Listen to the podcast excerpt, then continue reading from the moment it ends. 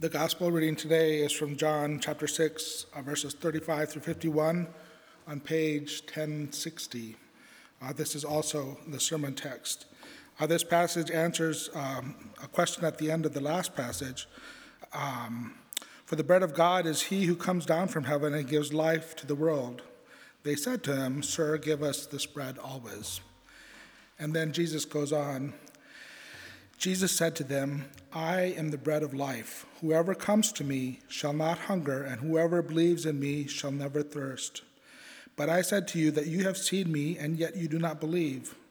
All that the Father gives me will come to me, and whoever uh, comes to me I will never cast out. For I have come down from heaven not to do my own will, but the will of him who sent me. And this is the will of him who sent me, that I should lose nothing of all that he has given me, but raise it up on the last day. For this is the will of my Father, that everyone who looks on the Son and believes in him should have eternal life, and I will raise him up on the last day. So the Jews grumbled about him because he said, I am the bread that came down from heaven. They said, Is this not Jesus, the son of Joseph, whose father and mother we know? How does he now say, I have come down from heaven? Jesus answered them, Do not grumble amongst, among yourself. No one can come to me unless the Father who sent me draws him, and I will raise him up on the last day. It is written in the prophets, and they will all be taught by God.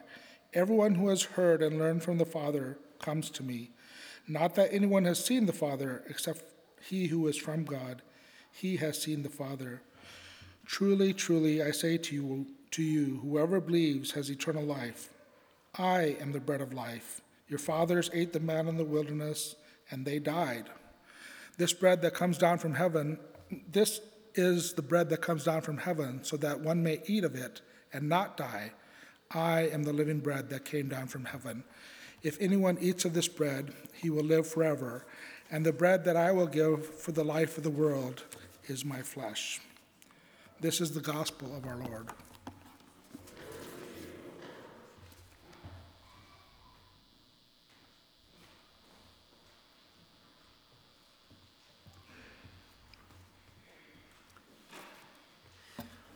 Let's pray. Father, thank you for your word that has been read. Uh, thank you that we get to come together and sing your praises, to pray, to confess our sins, to be reminded of the forgiveness and the assurance of that forgiveness that we'll hear later. Thank you, Lord, that you are the bread of life who gives life to us all, all who believe in you. Lord, would you turn our hearts to you? Would you turn our eyes to you? In Christ's name, amen. Um, in a recent podcast, oh, I don't know how recent it was, but uh, uh, a, a, former uh, Surgeon General named Vivek Murthy, who uh, served under the Obama administration, I think he served from 14, 2014 to 2017, he was being interviewed by Brene Brown. Um, uh, a lot of you know who Brene Brown is, but Brene Brown opens up with this quote. She says this They were speaking about loneliness. And she says this She says, When I think back on my life and the bouts of loneliness that I have had, and the experiences of loneliness, I have never been more lonely in my life than when I was surrounded by people I knew and even loved. I didn't know what to call it when I was growing up, but I would, but I would be surrounded maybe by family or I'd be at school and there would be 10 people around me, but I would be so deeply lonely.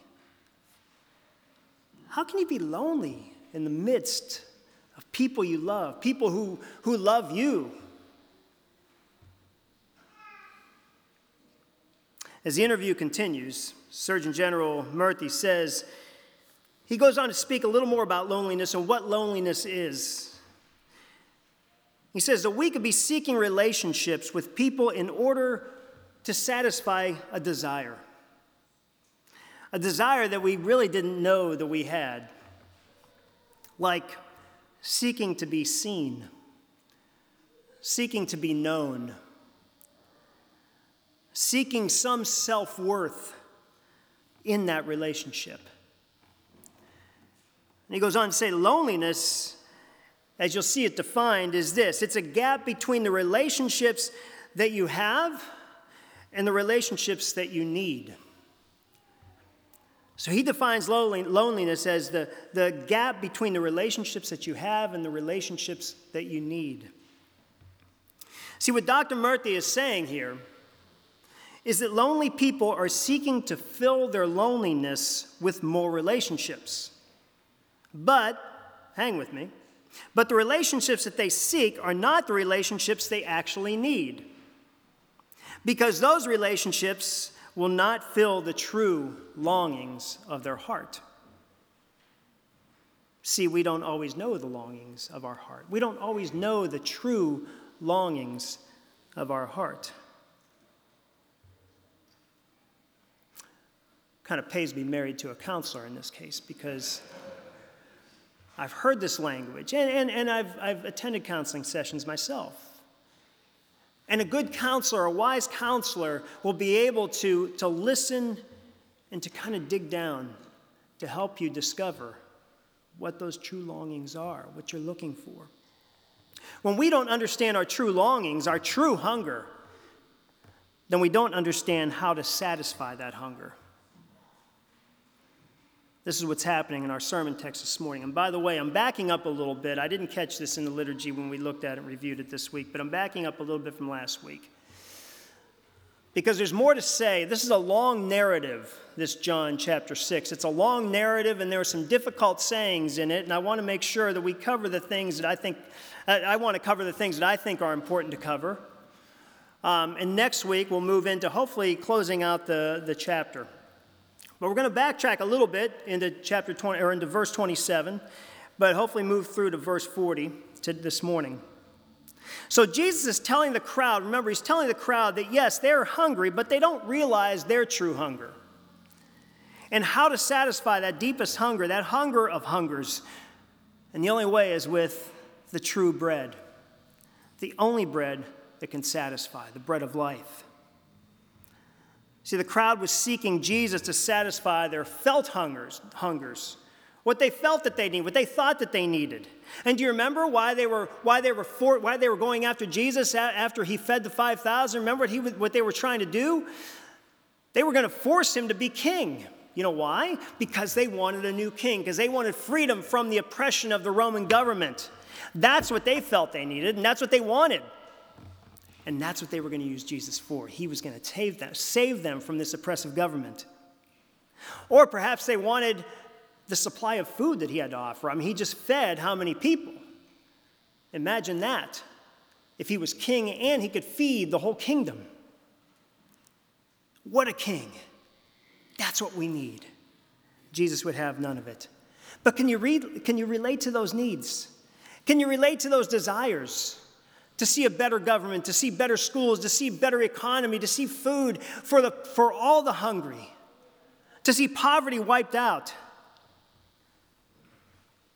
I sure can. But see, when we look at these stories in the Bible, they're, they're, they're told not for us to read and criticize the people in the, in the, in the story. It's not for us to look at them and say, oh, how blind can they be that they're coming to Jesus and just wanting food? These stories can sometimes serve and sometimes do serve best as a mirror for ourselves. We come to Jesus for the wrong reasons many times. We talked a little bit about this last week. We seek Him and we come to Him asking Him to give us what we think we need. We want fed. We want provided for. We want the better government, the better economy, the better schools. But ultimately, we're expressing a deeper desire, a deeper hunger. We're expressing our true hunger. And just like the client telling the counselor, what I need is a better spouse, what I need are better friends, what I need is a better career. So we do the same with Jesus. Jesus, this is what we need, and it'll make everything better. It'll satisfy our longings. It'll satisfy what we need if you just do this for me. And we're not looking at him for who he really is. Where's this true hunger based? Because what we see is Jesus in this, in this text is going to show us our heart and the true hunger that's behind all of our desires. So, where's this true hunger of our hearts based? Well, back in Ecclesiastes, there, there's a, a, a passage that says that God has put eternity in our hearts. God created us with a sense of eternity in our hearts. That there's a sense that we understand that there's more than just this life. We may not be able to explain it, but we know there's something more. St. Augustine, in his Confessions, he, in his introductory paragraph, I, I believe it's right in the introduction, he says that we were made for God and our hearts will never rest until they find their rest in Him. But you see, our restless hearts, as we all have, our restless hearts act out in misguided ways because they're seeking rest in that which does not really offer rest and satisfaction.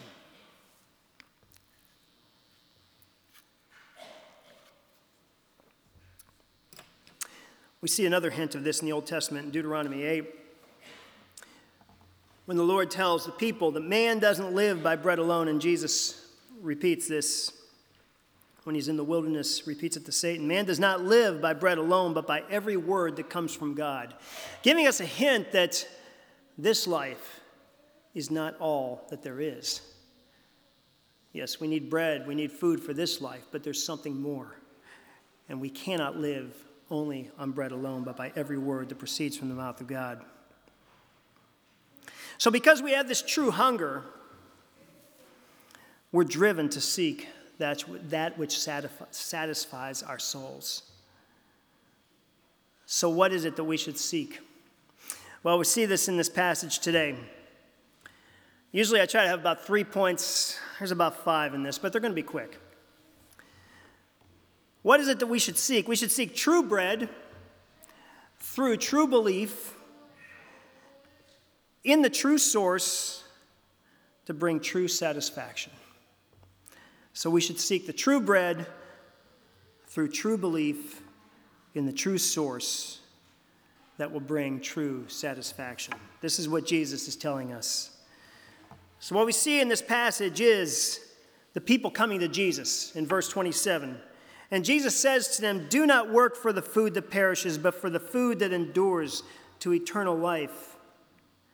He says there's something that gives you eternal life, something that endures. It's the word, that word for endure also can be translated remains, that, that stays with you for eternal life. Later, he'll say that this bread gives eternal life. Earthly food sustains life, but this food actually gives life. You can eat all the bread you want, but it will not give life to a dead man. The bread that Jesus offers is a bread that gives life. So the people think that they need to do some kind of work, some kind of work to earn this bread. What must we do to seek to do the works of God so that we can have this bread? Well, we seek the true bread through the true belief. Jesus says this Jesus answered them, He said, This is the work of God, that you believe in Him whom He has sent. You know, something interesting about the word believe in the book of John is that John never uses the word believe as a noun, it's always a verb. He never uses the word belief, faith, it's always a verb, it's an action, it's an act. He says, This is the work of God, that you believe in Him whom he has sent. That believing, as Hebrews says, that without faith, without believing, we cannot please God. And so Jesus cuts right to the heart and says, If you want this bread, if you want eternal life, the work of God is to believe in the one whom he sent. Now, that belief comes in, in different stages, doesn't it? I mean, to just believe that he is who he says he is, that's one thing, but you also have to believe who you are.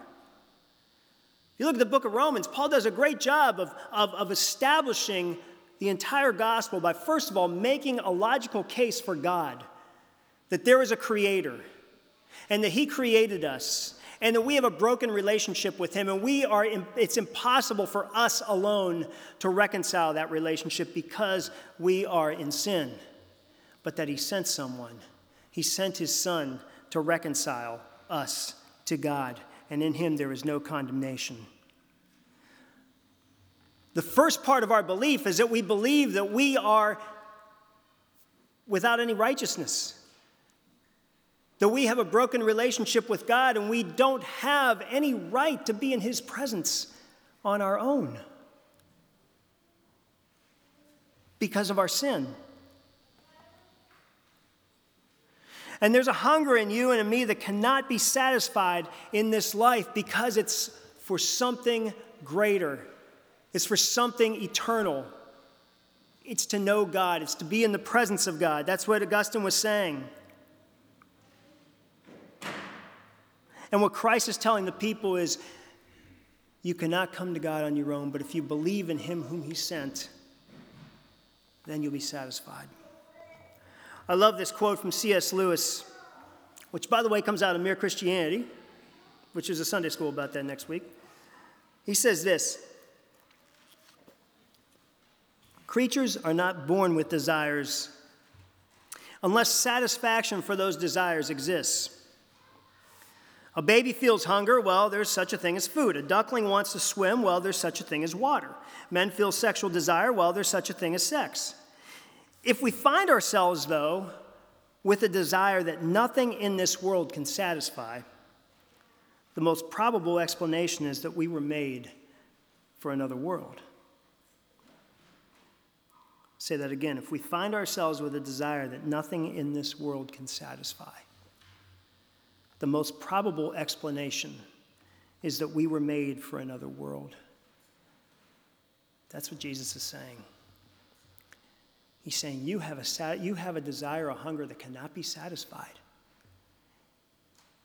The only way it can be satisfied is with me, because I'll take you to that other world. I'll give you new life. Lewis continues, he says, If none of my earthly pleasures satisfy it, that doesn't prove that the universe is a fraud. Probably earthly pleasures were never meant to satisfy, but only to arouse it, to suggest the real thing. We talk about Jesus' signs as pointing to the greater thing. C.S. Lewis here is saying that our desires, our unsatisfied desires, are actually signs pointing to something greater as well. The deep hunger that we have can only be satisfied in something greater. He says this I must keep alive in myself the desire for my true country, which I shall not find till after death. I must never let it get snowed under or turned aside. I must make it the main object of life to press on to that other country and to help others to do the same. Amen. Verse 32 Jesus then said to them, Truly, truly, I say to you, it was not Moses who gave you bread from heaven, but my Father gives you true bread from heaven. If you notice, he, he, he's, he's, he's the true light. These, uh, he's, he's the ideal, he's the ideal light, the, the true bread. And he says here that my Father gives you true bread for heaven, from heaven. Only true bread can satisfy true hunger. For the bread of God is he who comes down from heaven and gives life, gives life to the world. Now he's got him. In verse 34, the people are saying, Sir, give us this bread always. Who's that sound like? That sounds like a few chapters back, the woman at the well. When he said, If you drink, if you have water, my living water, you will never thirst. And she said, Sir, give me this water. I want to never be thirsty. I want to never experience hunger. And he's saying that this bread, the true bread, satisfies all hunger and all thirst. Reminds me of Matthew 5 when Jesus said, Blessed are those who hunger and thirst for righteousness. What's he say? They shall be satisfied. Satisfied in him fully satisfied. We're to seek this through the true faith. True faith in what? In the true source of that bread. They asked him, Sir, give us this bread. And then Jesus says, verse 35, I am the bread of life. This is one of the I am statements of, of, of Jesus. I am the bread of life. I think this threw them. They were looking for something like manna. They were looking for, for this, this, this, what, what Moses gave. They were looking for something from the Exodus something that they can touch and, and eat and consume, and, and, and, and, and a, a sign that, that, would, that would convince them that he was who he said he was. But he says, I'm the bread of life.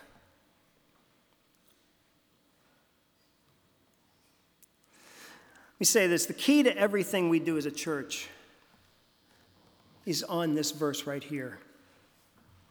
The point of our mission the focus of our lives must be on the only one who can and will satisfy any who come to him. To proclaim the bread of life, to help one another, to point everyone in the direction of the bread of life, to satisfy their hungers. As, as, the, as the hymn says, Hallelujah, I have found him whom my soul so long has craved. Jesus satisfies my longings. Through his blood, I now am saved. And what does he do? He goes on to show us that if we seek the true bread through true faith in the true source, only that way, only in that way can we have true satisfaction. He says, Whoever comes to me shall not hunger, and whoever believes in me shall never thirst. Let that sink in. Whoever comes to me shall never hunger. Whoever believes in me shall never thirst. Fully satisfied. But I said to you that you have seen me, and yet you do not believe. All that the Father gives me will come to me, and whoever comes to me I will never cast out.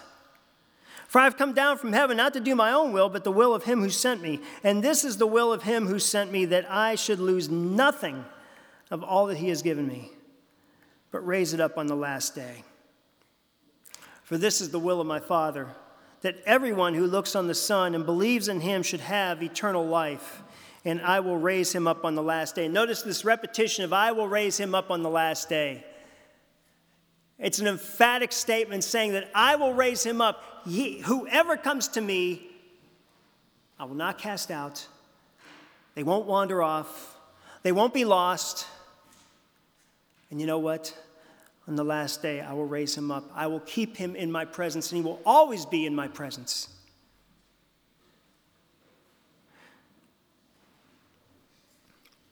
Now, for all, um, all, all, the Calvinists out there, I'm, I'm not going to let this go. But I'm going to talk more about that next week because there's a lot to say about this. When Jesus says things like, Nobody comes to me unless the Father draws him. Those are serious statements, those are intense statements, and we have to know what to do with that. And what that means to us. But what I'm going to say it means right now is this if you come to Jesus through true faith, through the true source, you are not only fully satisfied, truly satisfied, but I'll add one you are truly secure.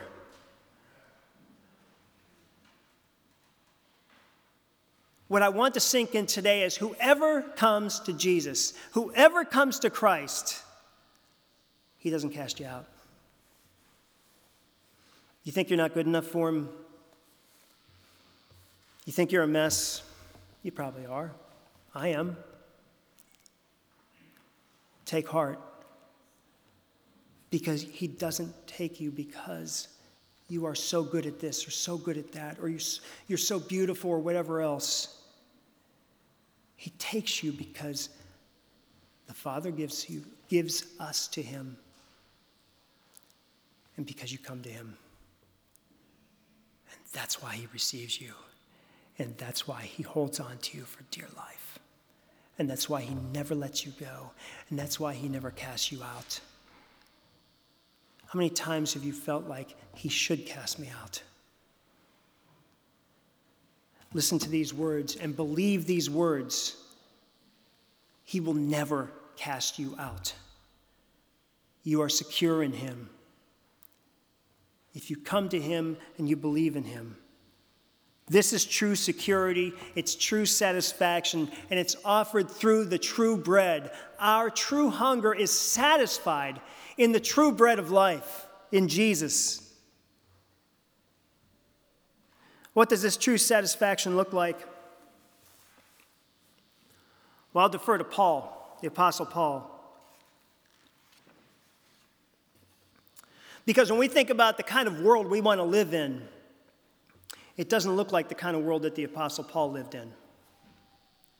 When we think about the kind of government that we would like to have, it doesn't look like the kind of government that the Apostle Paul had to live under. But this is what he tells the Philippian church. He says this I have learned in whatever situation I am to be content. Also replace that with satisfied, to rest. I know how to be brought low and I know how to abound. In any and every circumstance, I've learned the secret of facing plenty and hunger, of abundance and need. How? Because I can do all things through Him who strengthens me. I can do all things through Christ who strengthens me. The bread of life that gives me life doesn't just sustain my life, but gives life to my soul that will live forever, no matter what is happening here, no matter what is happening when I go out next, next week or tomorrow, no matter what. I know that I have my soul satisfied in the bread of life, and that is something forever. That's not something for just today. It's not something until he gets tired of me. It is something forever. And in that we can rest, and that we can rejoice. And when Paul is getting beat up, when he's getting in prison, when he's getting uh, shredded, uh, you know, whip, whipped to shreds, yes, it hurts. Yes, it's painful. Yes, it's devastating, but he knows to whom he belongs. And he knows the life of his soul is sustained and given to him by the bread of life. And he ends with this in, in, in Philippians. He says, And my God, my God will supply every need of yours according to his riches and glory. My God will supply every hunger that you have every desire, the desires that you don't know that are lurking in your heart, my God will supply those for you because He loves you and because when you come to Him, He will never cast you out and He will hold you forever. So, do we stop asking for God's provision? No. Paul asked for prayers for Epaphroditus. He asked for prayers. He asked for, he asked for prayers all the time for the churches. Look at his letters. Jesus, when people came and asked for healing, he healed them. When Mary and Martha were crying out about Lazarus, he raised Lazarus. But as we know, they all got sick again, they all died. They were signs to point to what he was going to do ultimately. But where we are today, do we stop asking for God's provision, God's safety, God's help? Do we stop asking for better governments, better schools, and all these other things? No, we don't we just need to have our loves in the right order. To have Christ before all things. C.S. Lewis, I'm quoting him a lot today, but he reminds us that how the greatest social change in world history, the greatest social change makers were those who had the highest view of Christ. Those who created or led the greatest social change are those who had the highest view of Christ. Think of William Wilberforce. Think of Richard Allen, who started the African American Episcopalian Church, former slave, getting mistreated. Think of Martin Luther King. All of them were looking ahead to what was waiting for them. And they didn't forget this world. They knew that they were here for a purpose, but they were on their way to be with Christ. And Lewis says this aim for heaven, and you get earth thrown in. Aim for earth, and you lose both. So, how do we do this? How do we get closer to understanding? Because the truth is, we distract ourselves from our needs. We distract ourselves from our deepest hungers.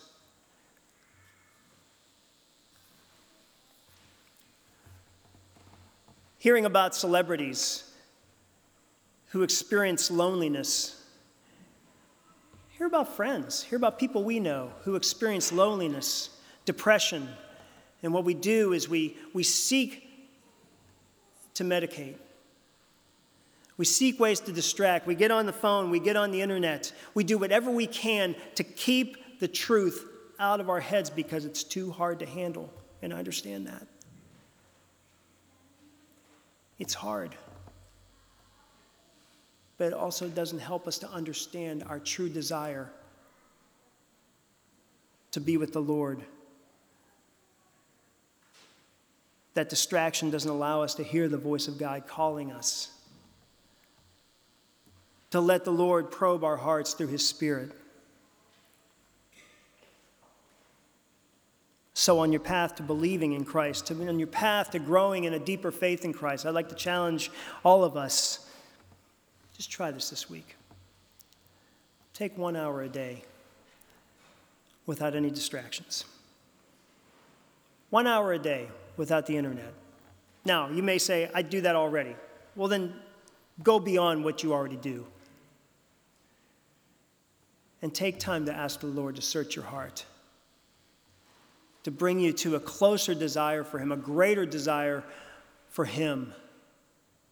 Ask Him to help you, to, to bring to light the desires of your heart for Him, and that He would show you how He would fulfill the, those desires. Spend time during the, those, those, those silent times in, in, in His Word and in prayer, seeking Him, crying out to Him. Grace and peace, your deepest desires were never meant to be fully satisfied. They were never meant to be fully, satisfied in this life.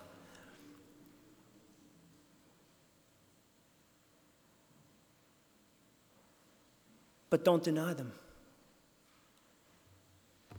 See where they're pointing. See where God is leading you through them. And let's seek to proclaim and to give the true bread that gives life the bread of life. Let's seek to proclaim that. Let's seek to point others to the true bread and to seek to give it to our community as well. Let's aim for heaven. Pray with me. Jesus, help us to love you. Help us, Lord, that we would seek the true bread from heaven to satisfy our true hunger. We are weak, Lord. We need you. And Lord, I pray for anybody in this, in this sanctuary this morning who don't know you, who are, aren't sure about Christianity, who aren't sure about you, Lord, I pray that by your Spirit you would reveal yourself to them and that you would draw them to you by your Spirit and that they would believe upon you. Lord, do it. Give new life today and lead us in a deeper walk with you. In Christ's name, amen.